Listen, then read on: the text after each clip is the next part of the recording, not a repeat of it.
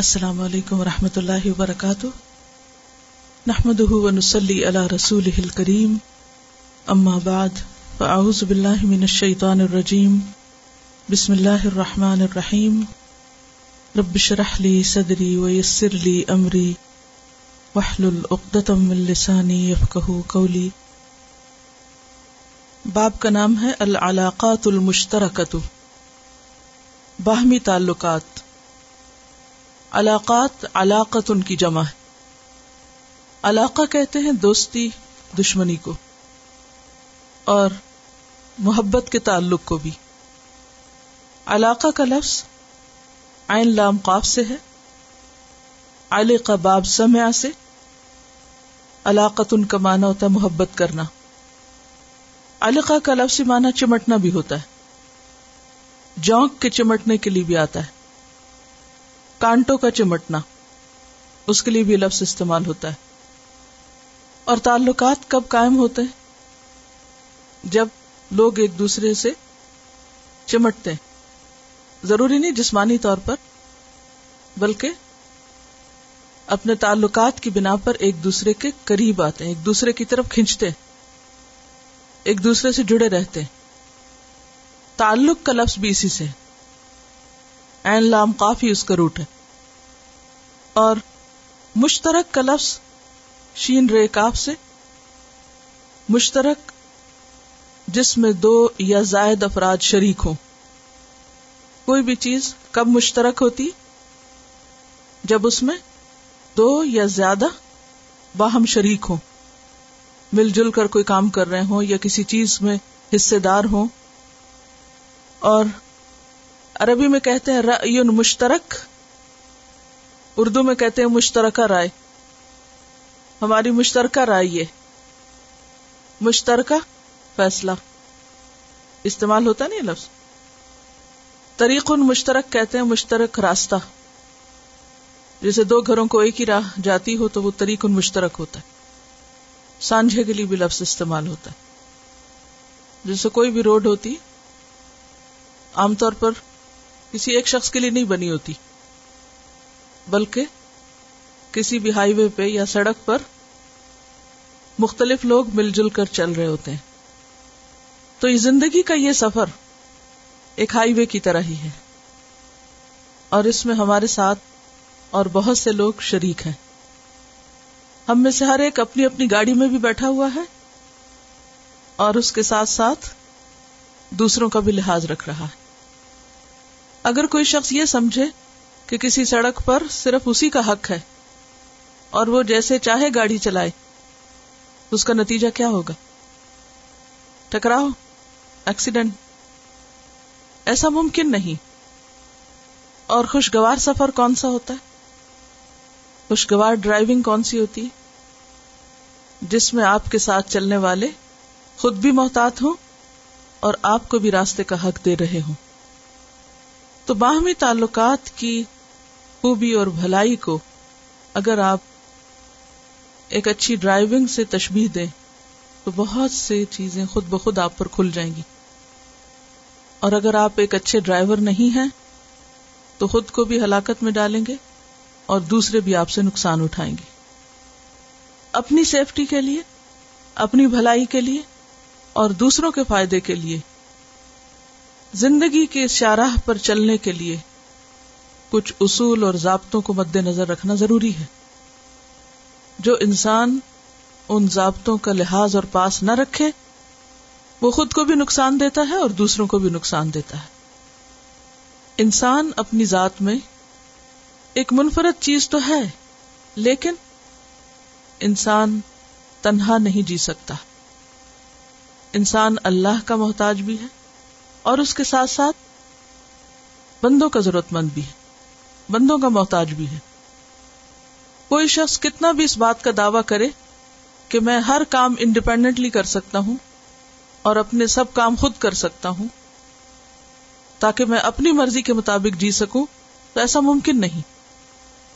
کامیاب انسان وہ ہے جس کا تعلق اپنے خالق کے ساتھ بھی اچھا ہو اور اس کا تعلق بندوں کے ساتھ بھی بہتر ہو۔ اچھا۔ اس دنیا میں رہتے ہوئے انسان کو مختلف طرح کے انسانوں سے واسطہ پڑتا ہے۔ کچھ انسان اس کے دوست اور رشتے دار ہوتے ہیں۔ کچھ انسان دین و مذہب کے رشتے میں بندھے ہوئے ہوتے ہیں۔ اس کے ہم خیال ہوتے ہیں دینی اعتبار سے۔ کہیں انسان کسی کاروباری تعلق میں بندھا ہوا ہوتا ہے۔ اور کہیں انسان وقتی طور پر لوگوں کے ساتھ اکٹھا ہوتا ہے اور پھر الگ ہو جاتا ہے۔ ایک کامیاب انسان سکسیسفل انسان ان تمام تعلقات میں اعتدال قائم رکھتا ہے۔ جہاں وہ خون کے رشتوں کا لحاظ اور پاس رکھتا ہے، وہاں وہ دینی اور مذہبی بنیادوں پر قائم ہونے والے رشتوں کا بھی خیال رکھتا ہے اور اس کے ساتھ ساتھ باقی انسانیت اور باقی مخلوق کا بھی حق دیتا ہے۔ ان کے ساتھ بھی اس کے تعلقات اچھے ہوتے۔ لا درر ولا درار نہ کسی کو نقصان دیتا ہے اور نہ خود نقصان اٹھاتا ہے۔ عام طور پر ہمارا واسطہ زیادہ تر دو طرح کے لوگوں سے پڑتا ہے۔ ایک وہ جن سے ہم کسی رشتے میں بندھے ہوئے ہیں۔ خواہ وہ نصب کا ہے یا سحر کا ہے۔ یعنی خواہ وہ زویل ارحام ہے خون کے رشتے ہیں۔ یا پھر سسرالی رشتے ہیں۔ تو ایک تعلق رشتے کی بنیاد پر ہوتا ہے یا پھر دوستی کی بنیاد پر ہوتا ہے۔ اور دوسرا تعلق انسانیت کی بنیاد پر۔ خون کے رشتے ان میں انسان بندھا ہوا ہوتا ہے، ان سے نکل نہیں سکتا۔ اسی طرح سسرالی رشتوں کے ساتھ بھی بندھا ہوا ہوتا ہے، وہ بھی ایک بندھن ہوتا ہے۔ کبھی وہ ہمیشہ قائم رہتا ہے اور کبھی وہ کھل بھی جاتا ہے۔ دین کا تعلق جو ہے، وہ بھی جب تک انسان دین میں ہے اور دین کے اصول و ضوابط کا خیال رکھتا ہے، ان تعلقات کو بھی نبھاتا ہے۔ لیکن، کچھ رشتے جو نہ خاندان کی بنیاد پر ہوتے ہیں اور نہ دین کی بنیاد پر، محض انسانیت کی بنیاد پر ہوتے ہیں۔ کچھ تعلقات محض انسانیت کی بنیاد پر۔ تو عموماً ہم دو طرح کے تعلقات میں جی رہے ہوتے ہیں۔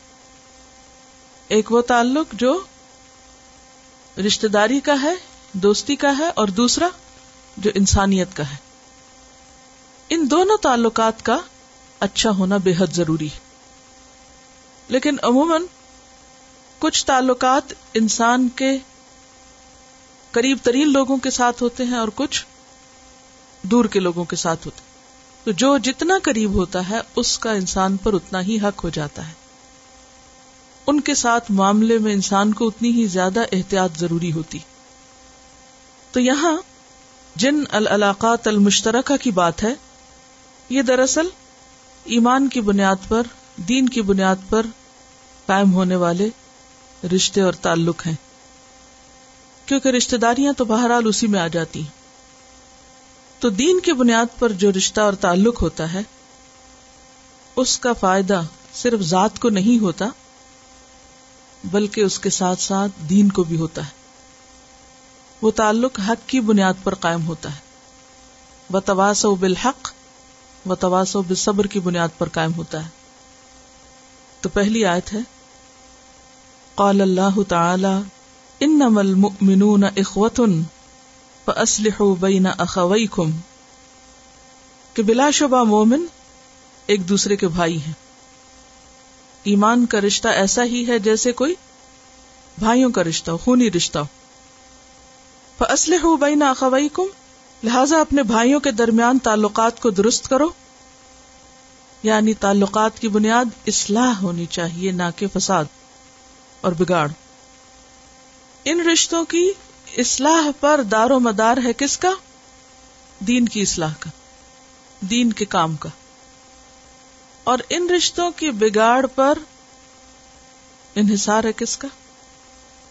دینی بگاڑ کا۔ دین صرف اس وقت ترقی کرتا ہے جب ان بھائیوں کے درمیان اصلاح کا تعلق ہوتا ہے۔ اور دین اس وقت شدید نقصان کا شکار ہوتا ہے ان انسانوں کے ہاتھوں جو آپس میں تعلقات کو اچھا نہیں رکھتے اور بگاڑ لیتے ہیں۔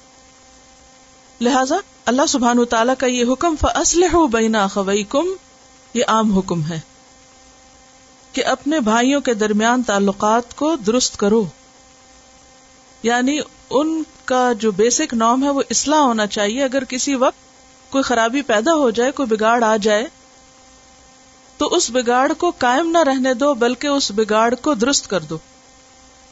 اس سے یہ پتا چلتا ہے کہ تعلق خواہ کیسا بھی ہو، کتنا بھی قریبی ہو کیسا بھی محبت کا ہو، کتنا بھی اچھا ہو، اس میں بگاڑ آنا، خرابی کا پیدا ہونا ایک فطری عمل ہے۔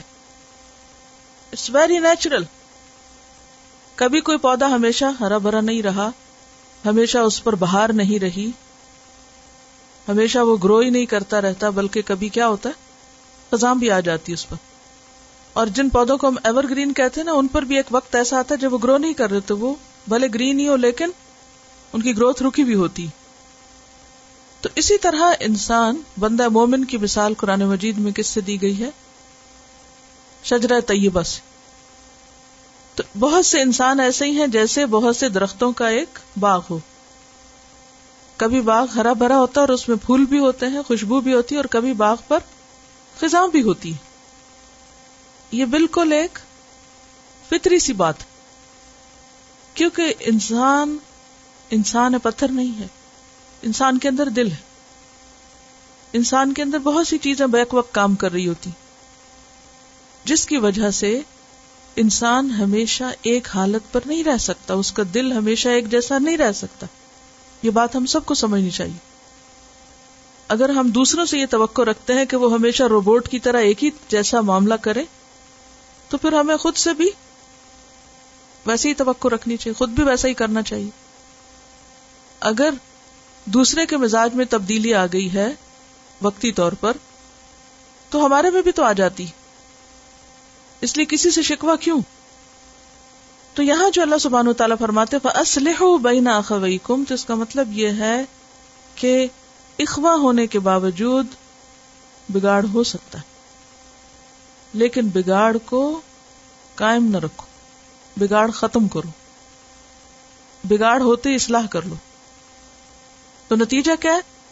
بگاڑ ہونا فطری عمل، اصلاح کرنا دینی عمل، بگاڑ پہ قائم رہنا سرکشی کا عمل۔ کیا کام ہے؟ بگاڑ ہونا فطری عمل۔ فطری عمل کا کیا مطلب؟ Very natural it's part of the game یہ زندگی کا حصہ ہے۔ ایسا ہوگا۔ اس کی توقع رکھو۔ کہیں بھی دو انسانوں کے تعلقات میں۔ خواہ وہ ماں اور بچے کا رشتہ ہو، خواہ بہن بھائی کا ہو، شوہر بیوی کا ہو، دوستی کا ہو اپس اینڈ ڈاؤن ہر جگہ ہوتے ہیں۔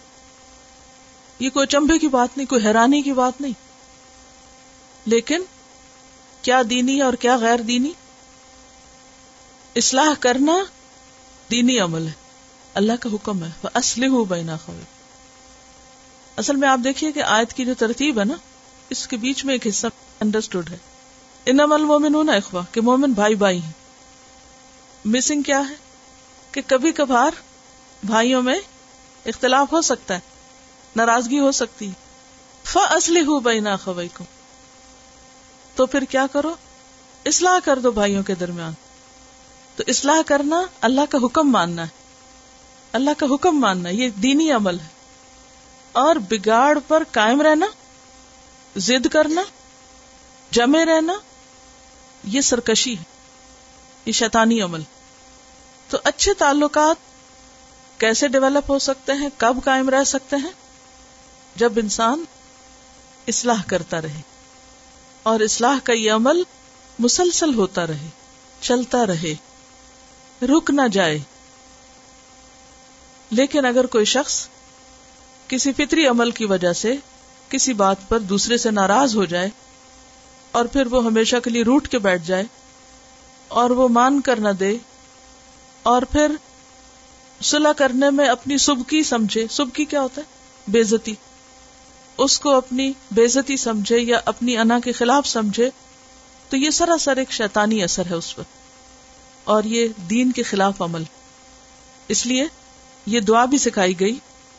قال اللہ تعالی رب نغفر لنا ولاخواننا الذين سبقونا بالایمان اور دعا مکمل کیسے ہوتی ہے؟ ولا تجعل في قلوبنا غلا للذين امنوا ربنا انك رؤوف الرحیم اے ہمارے رب، بخش دے ہمارے لیے۔ اور ہمارے ان بھائیوں کے لیے۔ ان کی بھی بخشش فرما دے۔ جو ایمان میں ہم سے سبقت لے گئے، جو ہم سے پہلے ایمان لے آئے۔ تو سکھایا کیا گیا کہ ہر بعد کی جنریشن صرف اپنے لیے نہیں، اپنے سے پہلوں کے لیے بھی دعائیں مانگے۔ کہ اللہ ہمیں بخش دے اور ہم سے پہلے ایمان والوں کو بھی بخش دے اور ہمارے دل میں ایمان والوں کے خلاف کسی قسم کی کوئی غل نہ رکھ، کوئی برے جذبات نہ رہے، کوئی بغض یا کینا یا عداوت یا نفرت، وہ باقی نہ رہے۔ ہمارے دل ان کی طرف سے صاف کر دے۔ یہی اصلاحی عمل ہے۔ کہ انسان خود بھی کوشش کرے اور اس کے ساتھ ساتھ کیا کرے؟ دعا۔ پہلی آیت میں عملی کوشش کے لیے کہا گیا اسلح ہو بھائی خوئی کو اور دوسری آیت میں دعا مانگنے کے لیے کہا گیا کہ ایک طرف انسان کوشش کرے اور دوسری طرف اللہ سے دعا کرے۔ سوال یہ پیدا ہوتا ہے کہ حسن اخلاق کے ضمن میں باہمی تعلقات کی اصلاح کی بات کیوں کی جا رہی؟ کیا اس کی مناسبت بنتی۔ حسن خلق کیا ہے؟ اچھی عادات کا اجتماع۔ تو اخلاق جو ہے، یہ اعلی انسانی کردار ہے۔ اعلی درجے کا کردار۔ اور اچھے انسان کی جو ایک تصویر ذہن میں آتی ہے، وہ کیا ہے؟ کہ وہ اعلی کردار کا مالک ہو۔ اور اعلی کردار کا مالک ہونے کے لیے کیا ضروری ہے؟ کہ انسان کے باہمی تعلقات اچھے ہوں۔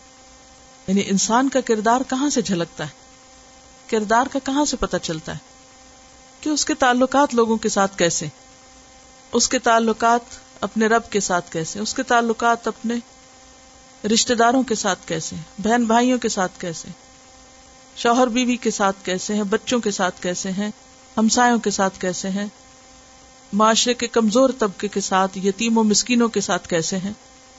تو کسی بھی شخص کا اخلاق اور کردار ثابت ہی نہیں ہوتا جب تک کہ اس کے لوگوں کے ساتھ تعلقات اچھے نہ کون کتنے اچھے اخلاق کا مالک ہے؟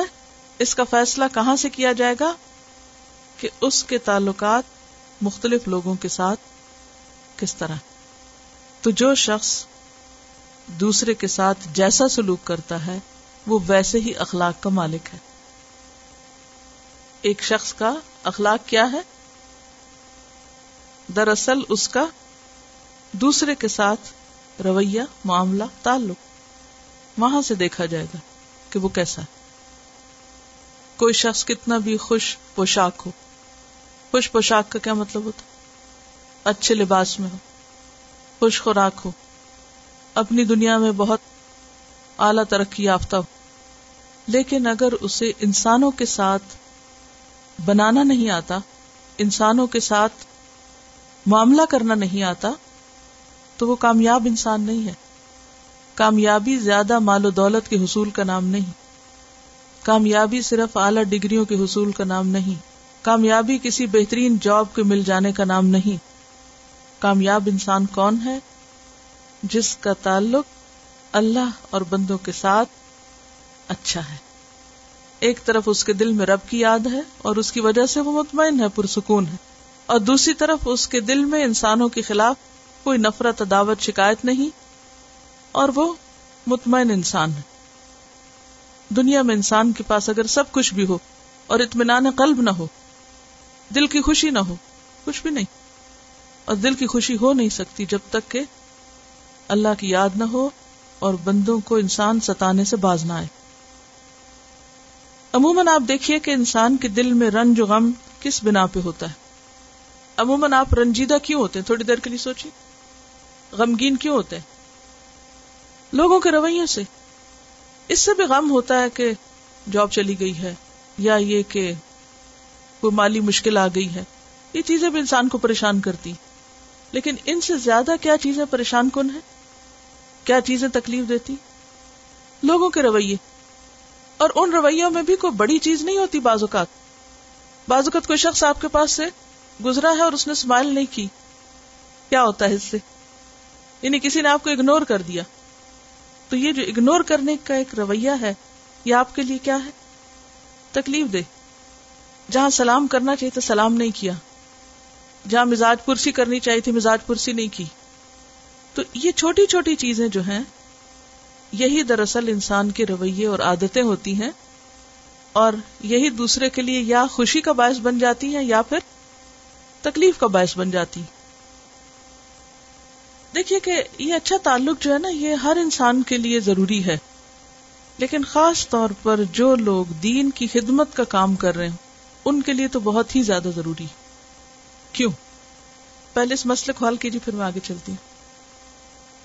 کیونکہ یہ عملی دعوی کا ایک طریقہ ہے۔ یہ عملی دعوی ہے۔ لوگوں کے ساتھ اچھی طرح مل جل کر رہنا کیا ہے؟ عملی دعوی۔ آج آپ دیکھیے کہ دنیا بھر کے مسلمانوں کی جو ایک تصویر بنتی ہے دوسری اقوام کے سامنے، یا اسلام کی تبلیغ میں جو چیز رکاوٹ ہے، وہ کیا ہے؟ خود مسلمانوں کے اپنے رویے۔ اگر مسلمان ملکوں میں مسلمان مسلمان کا گلا کاٹ رہا ہے، مسلمان مسلمان پہ گولیاں برسا رہا ہے مسلمان مسلمان کا گھر لوٹ رہا ہے۔ چوری ڈاکے کر رہے ہیں۔ دوسرے کی دکانیں جلا رہے ہیں، دوسروں کے بچوں کو اٹھا رہے ہیں۔ تو یہ رویہ کیا نمونہ پیش کرتا ہے؟ اگر مسلمان مسلمان کی خیر خواہی نہیں کرتا، گھر میں لڑائی دنگا فساد ہے، تو تبلیغ کیا اثر کرے گی؟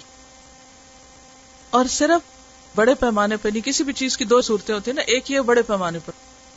تو بحثیت ایک امت کے جو ایک مسلمان کا دوسرے سے تعلق ہونا چاہیے، اس کو بھی ہم دیکھ سکتے ہیں۔ اور پھر اس کے بعد بحثیت ایک فیملی کے اور بحثیت ایک ادارے کے، کیونکہ یہ سارے یونٹس ہیں نا اس بڑی تصویر کے۔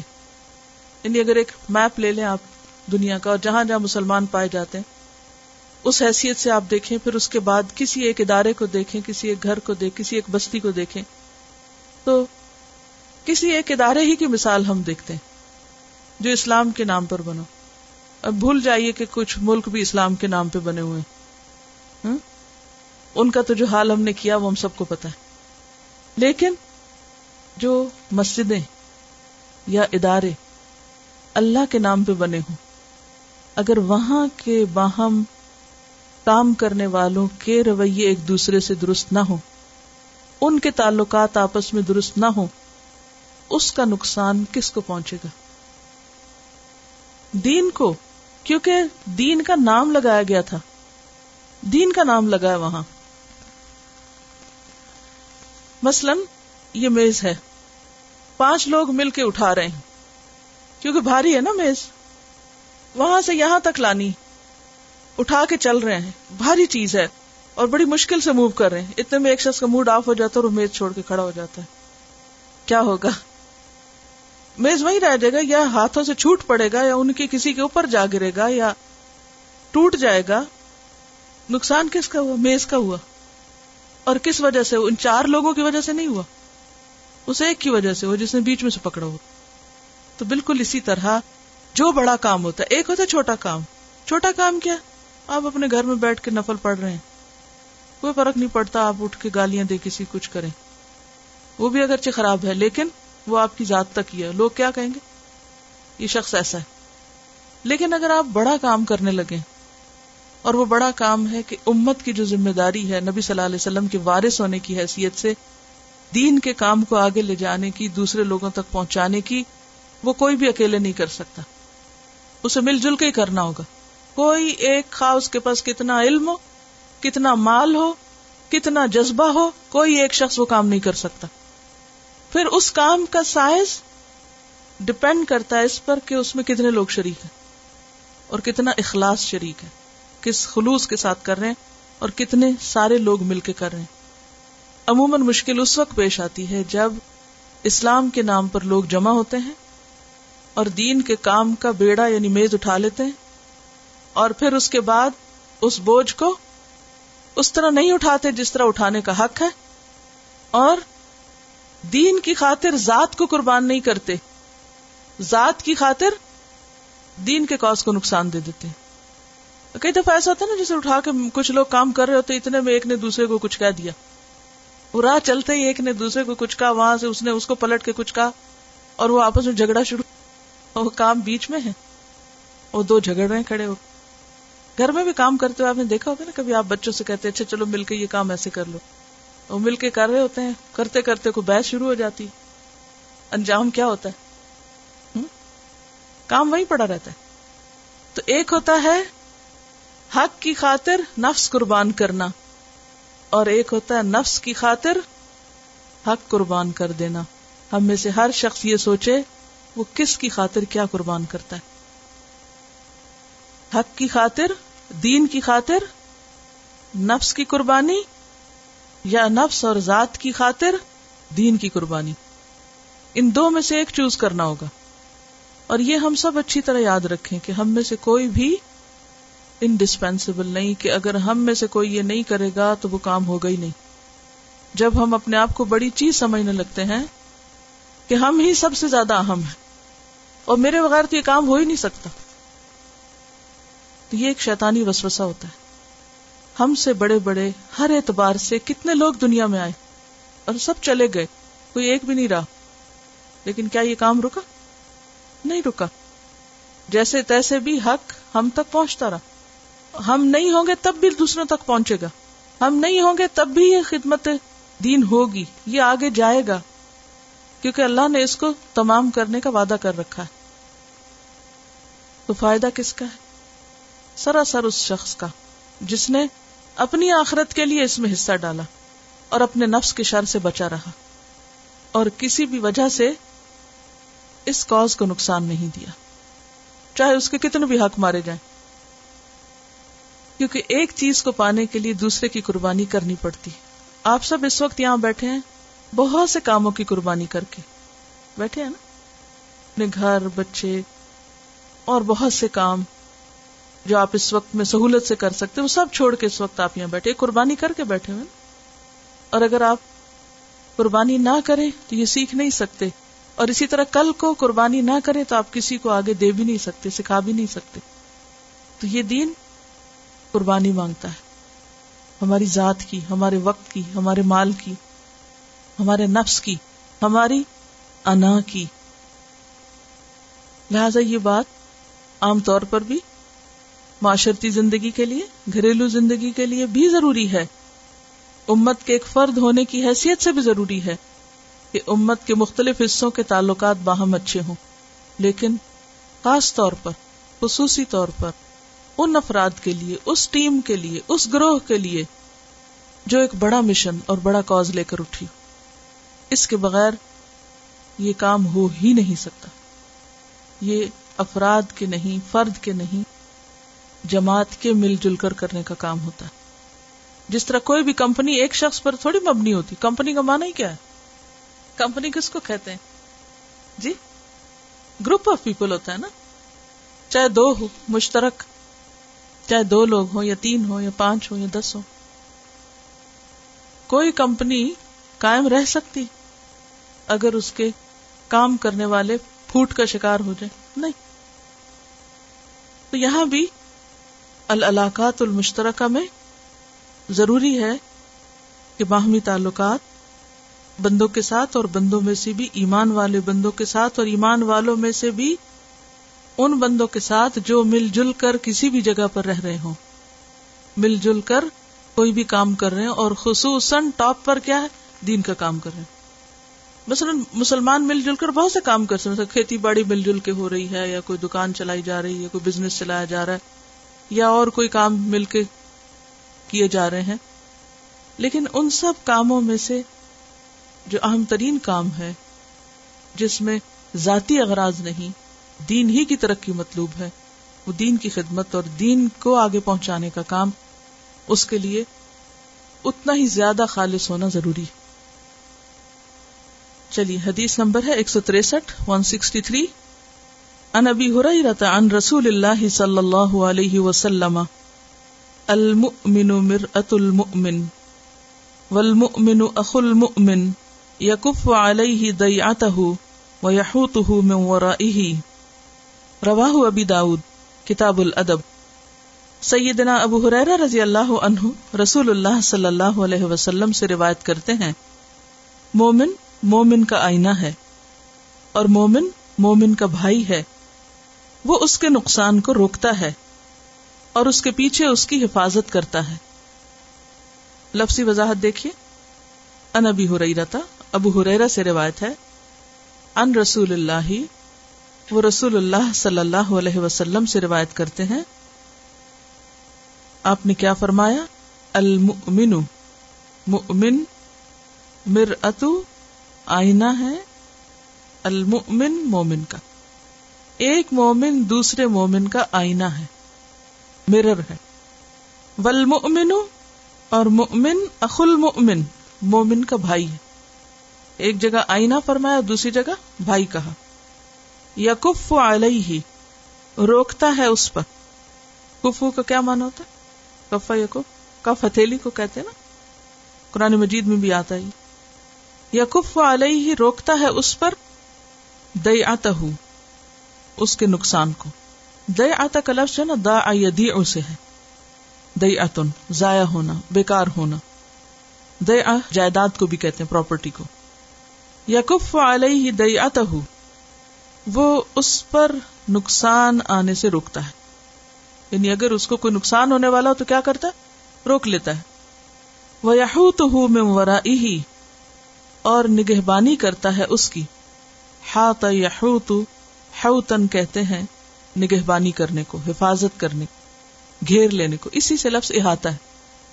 واللہ من ورائہم محیط۔ احاطہ کل شیئن علما۔ تو احاطہ کرنا۔ تو یحوتہ حفاظت کرتا ہے، اس کی یعنی گھیر لیتا ہے اس کو۔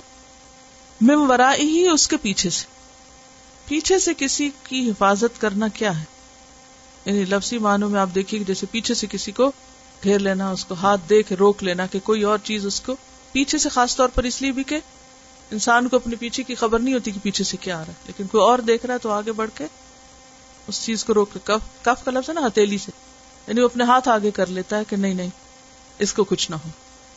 کبھی آپ نے حج یا عمرے پر دیکھا ہوگا کہ کچھ لوگ جب کنکریاں مارنے کے لیے جا رہے ہوتے ہیں یا طواف کے لیے جا رہے ہوتے ہیں تو وہ جو کمزور ہوتے ہیں یا ان سے چھوٹے بچے یا کچھ تو ان کو اپنے ہاتھوں کے اندر اندر لے کے جا رہے ہوتے ہیں کہ ان کو کوئی نقصان نہ پہنچے، کوئی دکا نہ پڑ دے، گر نہ جائیں، کچھ کچھ اور نقصان نہ ہو۔ تو یہاں پر آپ دیکھیے کہ پہلے جو آئینے سے مثال دی گئی کہ مومن مومن کے لیے آئینہ ہے۔ تو اب ذرا امیجن کریں آئینے کے سامنے کھڑے ہوں۔ تو جب آپ آئینے کے سامنے کھڑے ہوتے ہیں تو آئینہ آپ کے لیے کیا کرتا ہے؟ پہلی چیز جیسے آپ ہوتے ہیں ویسا ہی آپ کو دکھاتا ہے۔ نہ کم، نہ زیادہ۔ سچ بولتا ہے آپ سے۔ آپ کے ایب چھپاتا نہیں، آپ کو دکھا کر آپ کو موقع دیتا کہ آپ اس کی اصلاح کر لیں۔ مثلاً آپ نے آئینہ دیکھا اور آئینے نے آپ کو بتایا کہ وہ آپ کے گال پہ کچھ لگا ہوا ہے۔ تو آپ آئینہ توڑ نہیں دیتے۔ آپ کیا کرتے ہیں؟ فوراً اس کو ہٹا دیتے۔ اور اس کے شکر گزار ہوتے ہیں ایک طرح سے کہ شکر ہے میں نے۔ دیکھ لیا۔ پھر یہ ہے کہ آئینہ بدنیت نہیں ہوتا زیادتی نہیں کرتا، ظلم نہیں کرتا۔ ایب کی اصلاح تو کرتا، اشتہار نہیں دیتا۔ بس اتنی دیر کے لیے ہی ایب دکھاتا ہے جتنی دیر کے لیے وہ آپ کے سامنے ہوتا ہے اور اس کے بعد وہ اپنے اندر تصویر جذب کر کے نہیں رکھ لیتا۔ بلکہ کیا کرتا ہے؟ آپ ہٹے اس کے آگے سے اور وہ بالکل صاف، جیسے کچھ تھا ہی نہیں۔ تو مومن مومن کا آئینہ ہے۔ کہ اگر کوئی ایک مومن دوسرے کو اس کی غلطی بتاتا ہے، تو وہ بس دیر اینڈ دین ختم کر کے بات ختم کر دیتا ہے۔ یہ نہیں کرتا کہ اندر اس کے جیسے کوئی کیمرے نے اس کو کیپچر کر لیا ہو، تو کیپچر کر کے کہیں اسٹور نہیں کر لیتا کسی میموری میں، بلکہ وہی ختم کر دیتا ہے۔ یعنی مومن پھر مومن کے لیے دل میں گرج نہیں رکھ لیتا کہ اچھا اس نے فلاں موقع پر مجھے یہ بات کہی تھی۔ لہذا اب وہ پکی ٹھک گئی دل میں۔ اور بنیادی طور پر اس بات کے کہنے کا مطلب یہ ہے کہ مومن مومن کے لیے انتہائی خیر خواہ ہوتا ہے۔ اور خیر خواہی کا تقاضا کیا ہوتا ہے؟ کسی کی خیر خواہی کا تقاضا کیا ہے کہ جب آپ اس میں کوئی غلطی دیکھیں، خرابی دیکھیں، تو اس کو بتائیں یا اگنور کر دیں۔ بتا دیں۔ بعض لوگ کسی کے اندر کوئی خرابی دیکھیں گے تو ہنسنا شروع کر دیں گے یا مزاق اڑانے لگیں گے۔ یا ایک دوسرے کو اشارے کریں گے؟ عموماً کیا ہوتا ہے؟ اس کو نہیں بتاتے، ادھر ادھر بتاتے رہتے ہیں۔ بعض اوقات ایسا ہوتا ہے کہ کسی کا کوئی کپڑا ادھڑا ہوا ہوتا ہے یا کہیں سے کوئی کٹ لگا، کوئی ننگا ہو رہا ہوتا ہے یا یہ کہ پہلے لوگ چٹیا کے ساتھ پراندہ ڈالتے تھے تو وہ کھل جاتا تھا تو پیچھے سے کوئی چپکے سے کھول دیتا تو وہ یعنی ایک ایپ کی بات ہے نا۔ یا ازار بند پہن دیتے تو لٹک رہا ہوتا تھا تو وہ اس کو نہیں بتاتے تھے بلکہ کیا کرتے تھے؟ اشارہ کر کے دوسرے کو متوجہ کیا یا مذاق اڑایا۔ آج کل کیا ہوتا ہے کن باتوں پر؟ کسی کی کوئی جسمانی طور پر کسی کے اندر کوئی خرابی دیکھی تو کیا کرتے ہیں؟ عموماً دیکھے کسی کی چال پہ، کسی کے بیٹھنے پہ، کسی کے مثلاً اگر کوئی پڑھتے پڑھتے سو جائے تو پھر کیا کرتے ہیں؟ کہ مجلس میں بعض اوقات کوئی سو جاتا ہے یا کوئی اور اسی طرح کی کوئی ایسی چیز ہو سکتی تو پھر کیا کرتے جی ہاں اس وقت اس کو نہیں بتاتے کہ بھی آپ ایسے نہ کریں۔ یا کسی نے کوئی اٹھ پٹانگ ڈریس پہنا ہوا تو اس کو نہیں کچھ کہیں گے۔ اس کے منہ پہ تو شاید کچھ تعریفیں ہی کر دیں اس کی۔ اور بعد میں نقلیں اتارتے ہیں کیا پہنا ہوتا۔ اور نام رکھتے ہیں پھر۔ اور پھر بعض اوقات جانوروں سے تشبیح دیتے ہیں، کسی کو توتے سے، کسی کو گھوڑی سے، کسی کو پینگون سے، کسی کو کسی چیز سے۔ یہ کسی مومن کا طرز عمل نہیں ہو سکتا۔ کہ اس کی غلطی اس کو بتانے کی بجائے دوسروں کو بتانا شروع کر دے۔ یعنی کیوں نبی صلی اللہ علیہ وسلم نے اس مثال سے بات کو سمجھایا اس مثال پہ سوچئے، کیا واقعی ہمارے تعلقات ایک دوسرے سے آئینے کی طرح ہیں یا نہیں؟ بہت اچھی انہوں نے بات کی کہ جیسے گروپ میں پریزنٹیشن کے دوران جو توجہ کی جاتی ہے، ایک دوسرے کو اس کی غلطیاں بتائی جاتی ہیں، بولنے کے انداز پہ یا معلومات کے بارے میں یا کچھ اور۔ تو عموماً اس کو پرسنلی نہیں لیا جاتا، بلکہ ویلکم کیا جاتا ہے، اس کو مائنڈ نہیں کرتے، بلکہ اس کو اصلاح کے طور پر لے کر اس سے اپنی بہتری کی کوشش کرتے ہیں۔ تو یہ ایک ہیلدی سائن ہے۔ یہ ایمان کی علامت ہوتی ہے۔ کہ اگر کوئی غلطی بتائے تو اس کا شکر گزار ہو، نہ کہ اس سے ناراض ہو کے بیٹھ جائے۔ اگر اس خیر خواہی کو محسوس کرے نا جو دوسرے کے دل میں آپ کے لیے ہو سکتی ہے۔ کہ وہ آپ میں دیکھ رہا ہے ایک ایسی چیز ہے کہ جو آپ کے حق میں اچھی نہیں اور وہ آپ کو بتانا چاہ رہا ہے۔ تو یہ دراصل اس کے اندر ایک خیر خواہی ہے۔ دیکھیے کسی کی غلطی دو طرح بتائی جاتی ہے۔ یا دو وجوہات کی بنا پر۔ ایک تو ہے خیر خواہی کی بنا پر۔ اور دوسرے؟ دوسرے کو لیٹ ڈاؤن کرنے کے لیے۔ تنقید یا تحقیر کے لیے۔ تو مومن مومن کی تحقیر نہیں کرتا۔ اصلاح کے جذبے سے تو بتانا چاہیے۔ لیکن دوسرے کو ذلیل کرنے کے لیے اور دوسرے کی تحقیر کے لیے اور دوسرے کو شرمندہ کرنے کے لیے یا آر دلانے کے لیے یہ مومن کی شان نہیں ہوتی۔ آر دلانا کیا ہوتا ہے؟ کسی کو اس کا ایب یا اس کی غلطی یاد دلا کر اس کو لیٹ ڈاؤن کرنا، شرمندہ کرنا۔ ان دونوں رویوں میں پھر فرق ہوتا ہے۔ جو اصلاح خیر خائی کے لیے ہوتی ہے، اس کی ٹون اور ہوتی ہے۔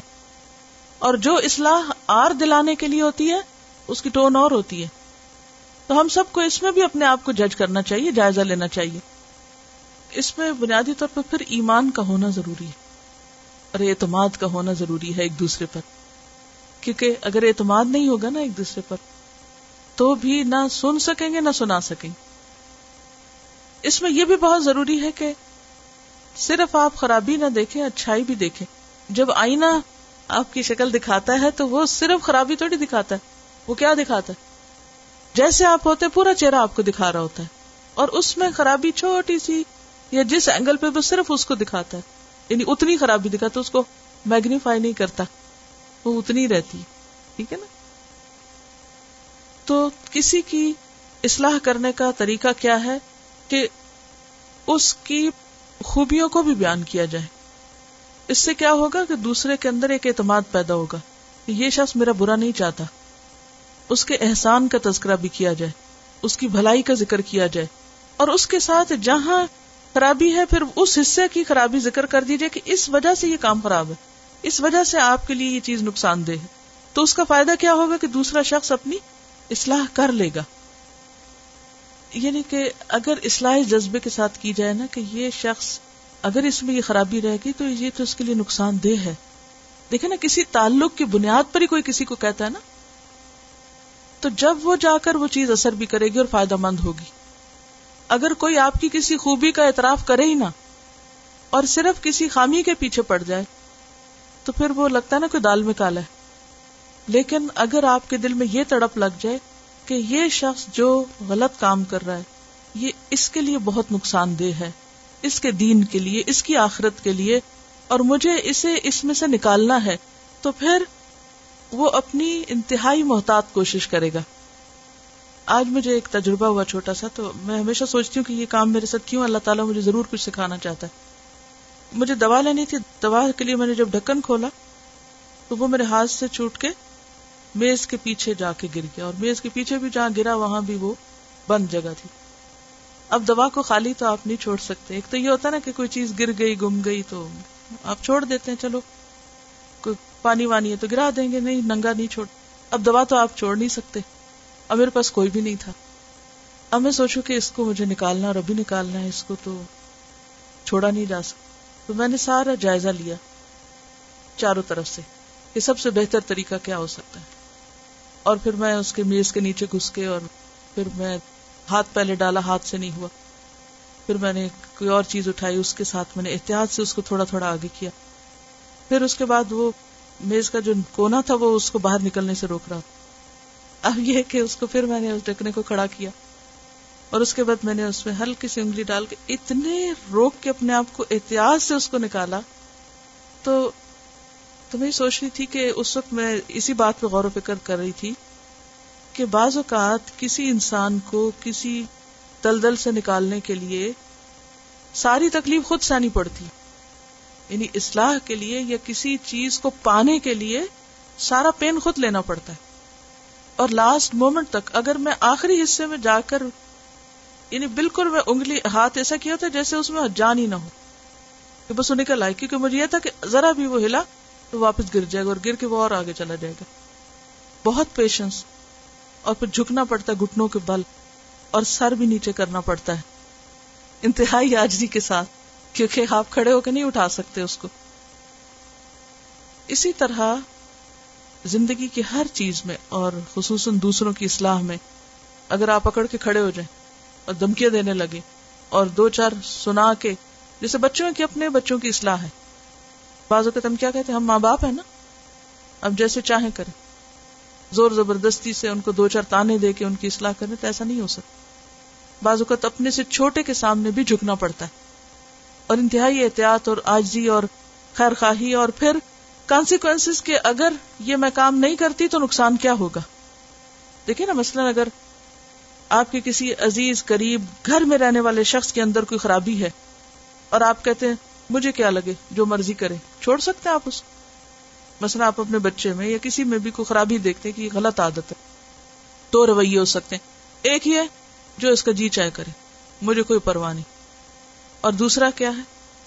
یعنی مجھے اس کے اندر سے یہ نکالنا ہے۔ آپ کے لیے اور اس کے لیے دونوں میں سے کون سی آپشن بہتر ہے؟ آپ اگر اگنور کر دیں گے تو وہ خرابی وہاں بڑی سے بڑی بڑی بڑی ہوتی چلی جائے گی۔ اور وہ خرابی اتنی بڑھ جائے گی کہ صرف اس کو نہیں، آپ کو بھی نقصان دے گی۔ مثلا اگر بچہ نماز نہیں پڑھتا فار ایگزامپل اور آپ یہ کہ میں تو کہہ چکی ہوں، نہ پڑھے نہیں پڑھتا۔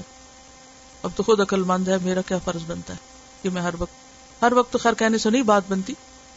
اس کے لیے پھر پلاننگ کرنی پڑے گی اور بہت سے اسٹیپ سے گزرنا پڑے گا۔ تو آپ یہ نہیں کر سکتے کہ اچھا نہیں کرتا تو نہ سی کوشش چھوڑ نہیں سکتے، کیونکہ اس کا وہ کام نہ کرنا ایک دن آپ کے لیے بھی نقصان دہ ہو جائے گا۔ اور دوسری کیا ہے؟ آپ دوسری آپشن لیتے کہ نہیں، مجھے اس کے اندر سے یہ سعادت کو ختم کرنا۔ اب یہ اتنا آسان کام نہیں۔ اب کیا ہے ٹرسٹ ڈیولپ کرنا پڑے۔ ایسا معاملہ کرنا پڑے گا کہ بات اثر کرے۔ پوری طرح اپنا آپ قربان کرنا پڑے۔ گا ہم کیا چاہتے ہیں؟ اصلاح بھی ہو جائے اور ہماری مرضی بھی مانی جائے۔ تو بعض اوقات اس طرح نہیں ہو سکتا۔ اسی لیے آپ دیکھیں کہ نبی صلی اللہ علیہ وسلم کا اپنے مدعوین کے ساتھ کیا معاملہ تھا؟ اہل مکہ کے ساتھ کیا معاملہ تھا؟ ہر چیز صحیح، لیکن گو اپ نہیں کیا۔ آخر دم تک کوشش جاری رکھی۔ تو مومن جو ہے، مومن کا آئینہ ہوتا ہے۔ یہ ہو نہیں سکتا کہ وہ اس کے اندر خرابی دیکھے اور وہ خود چین سے سو جائے۔ اور اسے کوئی فکر ہی نہ ہو، اور اس کو کوئی پرواہ نہ ہو، اور وہ بالکل اپنی ایک الگ دنیا بسا لے۔ نہیں اسے لازمن دوسرے کو بتانا ہے۔ یعنی آئینہ کر کہہ کے لازم کر دیا۔ کیونکہ آئینے کا تو کام ہی کیا ہے۔ دیکھیں نا، آئینے کا کیا کام ہے؟ آئینہ دیکھنے کے لیے ہوتا ہے۔ اور آئینہ دکھاتا ہی ہے۔ اور ایک اور روایت ہے، ادب الدین و دنیا، ایک کتاب ہے بصری کی، تو اس میں آتا ہے، المؤمن مرأت المؤمن اذا رآ فیہ عیبا اسلحہ کہ جب وہ اس میں عیب دیکھتا ہے تو اس کی اصلاح کرتا ہے۔ تو یہاں بھی المؤمن مرأت المؤمن، تو مراد کیا ہے؟ کہ جب وہ اس میں کوئی عیب دیکھتا ہے تو وہ اس کی اصلاح کرتا ہے۔ اور آئینہ کسی برائی کے جذبے یا بدنیتی سے عیب نہیں دکھاتا، اور نیچا نہیں دکھاتا، بعد میں نفرت نہیں رکھتا، اور انسان آئینے کی بات مان لیتا ہے۔ جو شخص آئینے کی بات نہ مانے یا آئینہ توڑ دے یا آئینہ چھپا دے، یا آئینے کے اوپر کپڑا ڈال دے، تو وہ اپنا ہی نقصان کرتا ہے۔ اور یہاں مزید کیا فرمایا؟ یا کف علیہ ہی دیاتا ہوں وہ اس کے نقصان کو اسے روک دیتا ہے۔ ایک نقصان تو عام نقصان ہے کہ کوئی بھی اس کو تکلیف یا نقصان ہونے لگے تو کیا کرتا ہے؟ وہ انٹرفیئر کرتا ہے اور وہ نقصان ہٹاتا ہے کہ نہیں نہیں، ایسا نہیں کرو۔ مثلا اس کے خلاف کوئی بات کر رہا ہوتا ہے تو وہ اس کو چپ کرا دیتا ہے۔ اور اس کے پیچھے سے اس کی نگرانی کرتا ہے۔ یعنی اس کی غیبت کسی سے نہیں سنتا، بلکہ اس کے بارے میں کلمات خیر کہتا ہے۔ ایک تو اس کانٹیکس میں اصلاح کے کانٹیکس میں۔ اور دوسرا کیا ہے؟ کہ یقف علیہ ہی دئی آتا ہوں کہ وہ کسی بھی طرح اس کے نقصان سے ہاتھ روکتا ہے۔ یعنی خود بھی نہیں نقصان دیتا اس کو، اور دوسروں کو بھی نقصان دینے سے منع کرتا ہے۔ یہ ہے ایک مومن کا دوسرے مومن کے ساتھ تعلق۔ اب ذرا تھوڑی دیر کے لیے سوچئے کہ اگر سارا معاشرہ ایسا ہی ہو جائے، گھر کے افراد ایسے ہو جائیں، کسی ادارے میں رہنے والے لوگ ایسے ہو جائیں کہ وہ ایک دوسرے کی خیر اور بھلائی ہی چاہیں، نہ خود نقصان دیں، نہ خود جڑیں کاٹیں، نہ خود لگ پلنگ کریں اور نہ کسی اور کو کرنے دیں۔ کوئی اور کرنے لگے تو اس کو بھی روک دیں۔ تب دیکھیے کہ دنیا بھی جنت بن جائے۔ اور جنت میں جانے والوں کے لیے ضروری ہے کہ وہ ان خوبیوں سے مالا مال ہو جب کسی کے وجود سے الجھن ہونے لگے اور گھبراہٹ ہونے لگے اور تکلیف ہونے لگے، تو اس وقت اس ساری چیز کو اپنے اندر کنٹرول کر کے رکھے انسان۔ یہی وہ احتیاط ہے کہ ذرا سا بھی آگے پیچھے ہوگا تو وہ نقصان ہو جائے گا۔ بعض لوگ کہتے ہیں کہ نہیں، ہمیں آنےسٹ ہونا چاہیے۔ جو ہمارے دل میں وہ ہمارے منہ پہ ہو۔ یہ کوئی آنےسٹی نہیں ہے۔ یہ آنےسٹی کا غلط مطلب۔ کیسے؟ آنےسٹی کا مطلب یہ ہے کہ آپ آئینے کی طرح باوقار انداز میں آسن طریقے سے دوسرے کو اطلاع کر دیں کہ یہ چیز تمہارے لیے نقصان دہ ہے۔ آنےسٹی کا مطلب یہ نہیں ہے کہ آپ مزید خرابی پیدا کر دیں۔ کوئی بھی اصلاح جس کے نتیجے میں مزید بگاڑ آئے وہ اصلاح نہیں ہوتی۔ اصلاح کیا ہوتی ہے جس کے نتیجے میں خیر آئے؟ ایک کتاب ہے صلاح المنجد کی، غلطیوں کی اصلاح کا نبوی طریقہ۔ میرے خیال ہے کہ اس موضوع کو سمجھنے کے لیے اس کتاب کو پڑھنا ضروری ہے کہ نبی صلی اللہ علیہ وسلم نے لوگوں کو کس طرح آئینہ دکھایا۔ آپ کیسے اصلاح کیا کرتے تھے؟ کیونکہ ہمیں ہر چیز وہیں سے سیکھنی ہے نا۔ کیونکہ سب سے بہترین طریقہ آپ کا طریقہ تھا کہ آپ اگر کسی کی اصلاح کرتے اور اس کا ایپ بتاتے تو پہلے اس سے اس کی تعریف۔ مثلا، حضرت عبداللہ بن عمر کے بارے میں جب کہا، ان کو تحجد کی طرف توجہ دلانے کے لیے، کہا کہ نئے ملب کتنے اچھے بندے ہیں، اگر وہ رات کی نماز پڑھا کریں۔ تو یہ ایک بہت ہی ضروری طریقہ ہے اور بہت فائدہ مند چیز ہے کہ پہلے خیر اور خیر کا ایک بڑا حصہ اور پھر چھوٹی سی خرابی کا ذکر۔ حدیث نمبر ایک سو چونسٹھ۔ ان ابی ایوب الانصاری ان رسول اللہ صلی اللہ علیہ وسلم قال، لا يحل لرجل ان يهجر اخاه فوق ثلاث ليال يلتقيان فيعرض هذا ويعرض هذا وخيرهم الذي يبدا بالسلام رواه البخاري كتاب الادب۔ سیدنا ابو ایوب الانصاری رضی اللہ عنہ سے روایت ہے کہ رسول اللہ صلی اللہ علیہ وسلم نے فرمایا، کسی شخص کے لیے جائز نہیں کہ اپنے کسی بھائی سے تین دن سے زیادہ کے لیے ملاقات چھوڑ دے۔ اس طرح کے جب دونوں کا سامنا ہو جائے، تو یہ بھی منہ پھیر لے اور وہ بھی منہ پھیر لے۔ اور ان دونوں میں بہتر وہ ہے جو سلام میں پہل کرے۔ لفظی وضاحت ان ابی ایوب الانصاری۔ ابو ایوب الانصاری رضی اللہ عنہ سے روایت ہے، انا بے شک رسول اللہ رسول اللہ صلی اللہ علیہ وسلم نے قالا فرمایا، لا يحل حلال نہیں، جائز نہیں۔ لرجل کسی شخص کے لیے۔ ان، یہ کہ، یا ہجرا چھوڑ دے۔ ہجرت سے۔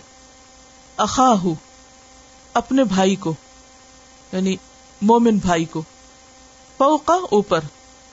سلاسی تین لیال راتوں کی۔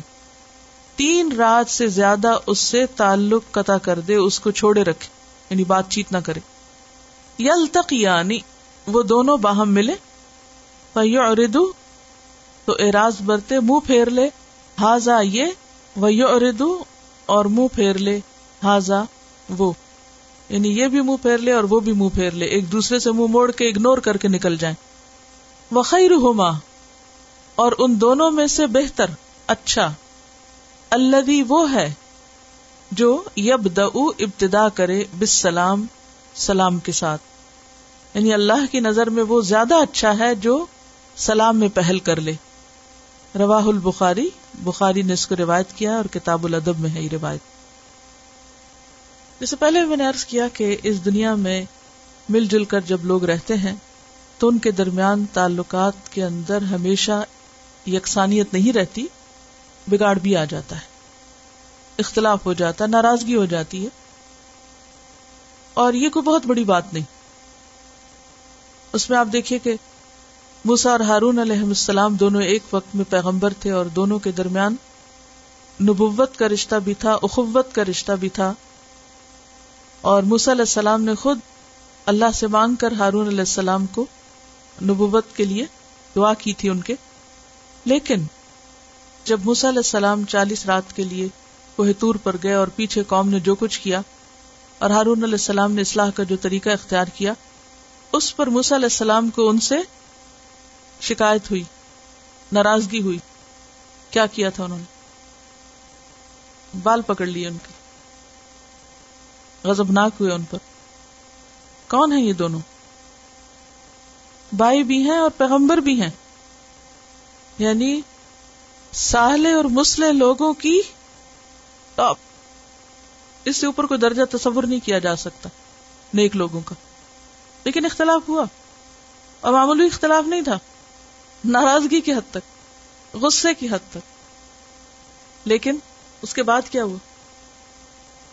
اس کے بعد کیا ہوا کہ جب انہوں نے اپنا نقطہ نظر بتایا، ہارون علیہ السلام نے کہ میں نے وہ کیوں نہ کیا جو آپ مجھے کہہ کے گئے تھے تو علیہ السلام کا غصہ چلا گیا، ٹھنڈا ہو گیا۔ سکتان موسل غدب اور پھر تختیاں واپس اٹھا لی۔ یہ بالکل نیچرل سی بات۔ کوئی کباہت نہیں۔ کیونکہ ایک انسان اس طرف سے ایک چیز کو دیکھ رہا ہے دوسرا ادھر سے دیکھ رہا ہے اور دونوں اپنی اپنی جگہ، اپنی بات میں سچے ہو سکتے جسٹیفائی کر سکتے۔ اس کو ایک اور چھوٹی سی مثال سے سمجھاؤں گی۔ امام اوزائی بہت ہی متقی اور پرہیزگار انسان تھے۔ اللہ کی عبادت میں اتنا رویا کرتے تھے کہ مسلح بھیگ جاتا تھا۔ یعنی چٹائی بھیگ جاتی تھی جہاں سجدہ کرتے تھے اور رونے سے۔ تو ایک عورت ان کے پاس آئی کو مسئلہ پوچھنے کے لیے۔ تو آئی تو وہی چٹائی ہوگی جس پہ نماز ہوتی ہوگی، اسی پہ بیٹھتے ہوں گے۔ تو اس نے کہا، چٹائی گیلی لگتا ہے کسی بچے نے پیشاب کر دیا۔ عورت نے یہ کیوں کہا کہ بچے کا پیشاب ہے؟ کیونکہ عورت اپنی عقل اور اپنے بیک گراؤنڈ کے حساب سے سوچ رہی ہے کہ اس کے نزدیک کوئی بستر گیلا ہو یا کوئی کارپیٹ گیلا ہو یا کوئی چٹائی گیلی ہو تو اس کو پہلا خیال کیا آئے گا؟ کیونکہ اس کے ذہن میں ہر وقت بچہ ہے۔ اس کو اس سے آگے نہیں کچھ سوجے گا۔ اس کو یہ بات نہیں سمجھ آئے گی، وہ یہ سوچ ہی نہیں سکتی کہ کوئی شخص اتنا بھی رو سکتا اللہ کے لیے کہ اس کی چڑھائی بھیگ جائے۔ تو کوئی شخص جو پاس بیٹھے ہوئے تو نے کہا کہ یہ امام کے رونے کے آنسو کی وجہ سے گیلی ہے، یہاں کوئی بچہ نہیں ہے پیشاب کرنے والا۔ اب دمو الامام کو بول سبھی سمجھا جائے تو کس چیز کا فرق ہے؟ بیک گراؤنڈ کا، سوچ کا، نقطہ نظر کا کہ ہر شخص کی سوچ کی ایک لیول ہوتا ہے۔ ہر شخص کا ایک اپنا نقطہ نظر ہے تو وہ چیزوں کو اپنی آنکھ سے دیکھ رہا ہوتا ہے۔ وہ دوسرے کی آنکھ سے نہیں دیکھ رہا ہوتا۔ لہذا اختلاف ہو سکتا ہے۔ اس میں کوئی خرابی نہیں ہے۔ کیا آپ عورت کو بلیم کریں گے؟ اور اس وقت سارے اس کے پیچھے پڑ جائیں۔ تم کتنی ناخلف ہو، یہ تم کیا کہہ رہی ہو؟ اور تمہیں نہیں معلوم کہ یہ کتنے قیمتی آنسو ہیں اور اور تم نے، آپ کو معلوم ہے نا وہ آنسو جو اللہ کے خوف سے نکلے، وہ کتنا قیمتی آنسو۔ اس کو اگر پیشاب کو کہہ دے، تو اس سے بڑھ کے کوئی توہین ہو سکتی ہے ان آنسو کی۔ لیکن وہ معذور ہے عورت، کیونکہ اس کی دنیا کچھ اور ہے۔ اس کی دنیا کچھ اور ہے۔ یہ کچھ اور طرح سوچ رہی، وہ کچھ اور طرح کرنے والے لوگ۔ لہذا ان دونوں کی سوچ کے فرق میں ایک ہی چیز کو دو طرح سے دیکھا گیا۔ اور اکثر اختلافات کی وجہ یہی ہوتی۔ بات کچھ نہیں ہوتی۔ کسی بھی چیز کو ایک ایک طرح دیکھتا ہے دوسرا دوسری طرح۔ اور ہر ایک اپنی جگہ پر درست ہوتا ہے۔ اب ایسی بات کو جس کے اندر ایمان ہوتا ہے وضاحت سامنے آنے کے بعد وہ بات ختم کر دیتا ہے۔ بات ہی کچھ نہ۔ آپ کو معلوم ہے کہ حضرت عمر رضی اللہ تعالی عنہ کے دور میں جو زمینیں فتح ہو رہی تھی ان کی تقسیم کا مرحلہ تھا۔ اور اس میں صحابہ کرام کے درمیان اختلاف ہوا۔ کسی کے واقع یاد؟ کیا اختلاف تھا؟ یعنی جب ایران، عراق یہ سب فتح ہوئے ہیں، زمینیں آ رہی تھی تو اس سے پہلے طریقہ کار کیا تھا نبی صلی اللہ علیہ وسلم کے زمانے میں؟ کہ جو بھی مال غنیمت آتا تھا، جو چیزیں آتی تھی آپ اس کو کس میں تقسیم کر دیتے؟ لوگوں میں تقسیم کر دیتے تھے۔ اب کیا ہوا کہ حضرت عمر کے دور میں تو بہت زیادہ فتوحات ہوئی اب اگر اسی پرانے طریقے پر حضرت عمر اس کو تقسیم کرتے تو نتیجہ کیا ہوتا کہ کچھ لوگوں کے پاس تو بہت بڑی بڑی جائیدادیں آ جاتی۔ اور باقی لوگ جو مثلا بعد میں مسلمان ہوتے یا ان علاقوں کے لوگ مسلمان ہوتے تو ان کے پاس تو کچھ نہ رہتا۔ اب ایسے میں صحابہ کرام آپس میں بحث کر رہے ہیں، ایک ایک بات کہتا ہے، دوسرا دوسرا کہتا ہے۔ حضرت بلال حضرت عمر کے ساتھ بہت زیادہ آرگیو کر رہے ہیں کہ ایک موقع حضرت عمر تنگ آ کہتے یا اللہ، میری طرف سے تو بلال کے لیے کافی ہو، میں نہیں اس کے ساتھ معاملہ کر سکتا۔ یعنی اتنا شدید قسم کا کلیش ہو گیا۔ لیکن قرآن مجید کی ایک آیت جب حضرت عمر ہی کے ذہن میں آئی اور انہوں نے آ کر پڑھی، سب صحابہ کرام اس کے آگے جھک گئے اور انہوں نے حضرت عمر کی رائے کو درست سمجھا اور اس کے بعد کوئی اختلاف باقی نہیں رہا۔ کسی نے دوسری بات ہی نہیں کی، کسی نے کوئی تعویل ہی نہیں کی۔ میں نے کہا کہ ہاں یہ تو حکم قرآن میں موجود ہے۔ بات ختم۔ صحابہ کرام کے درمیان ایک بات میں نہیں بے شمار باتوں میں اختلاف۔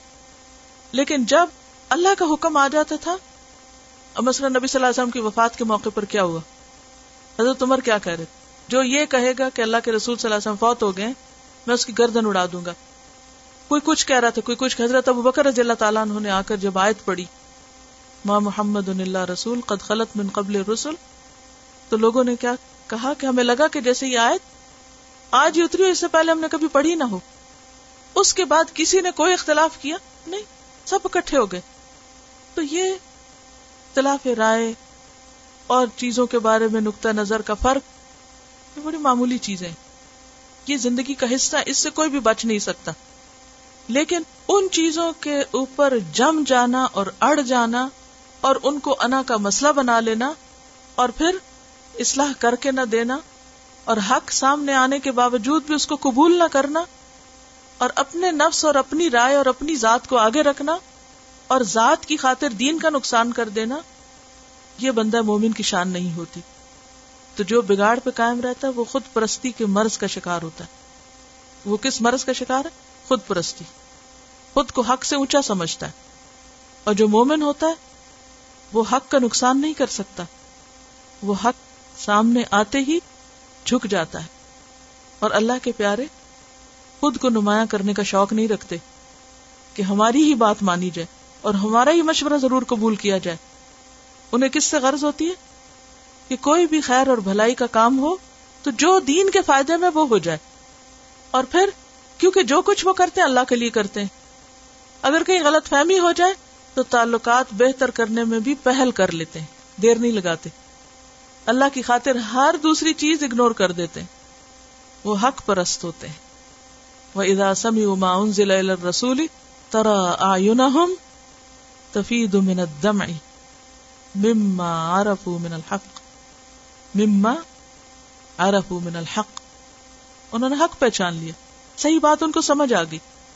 لہذا کوئی شخص کسی مومن کے لیے جائز ہی نہیں۔ کہ کسی اختلاف کے موقع پر غصے کو اور غزب کو تین دن سے زیادہ دل میں رکھے اور پھر دوسرے شخص کو اگنور کرے اور سلام، دعا، بول چال بند کر دے اور ہمیشہ کے لیے روٹ کے بیٹھ جائے۔ اور اگر کبھی آمنا سامنا ہو تو ایک دوسرے سے کنی کترا جائے۔ نہیں، مومن وہ ہے جو اپنے سینے کے پتھر کو موم کرے اور دل کو زرخیز کرے، حق کو اندر آنے دے۔ اور اگر کسی کے ساتھ زیادتی ہو جائے یا کوئی اس سے زیادتی کر لے، تو اس کو معاف کر کے، درگزر کر کے دوبارہ سے تعلقات کو بالکل درست کر لے۔ یہ ہے مومنانہ طریقہ۔ واخر دعوانا ان الحمد للہ رب العالمین۔ سبحانک اللہم و بحمدک، نشہد اللہ الہ الا انت، نستغفرک و نتوب الیک۔ السلام علیکم و رحمۃ اللہ وبرکاتہ۔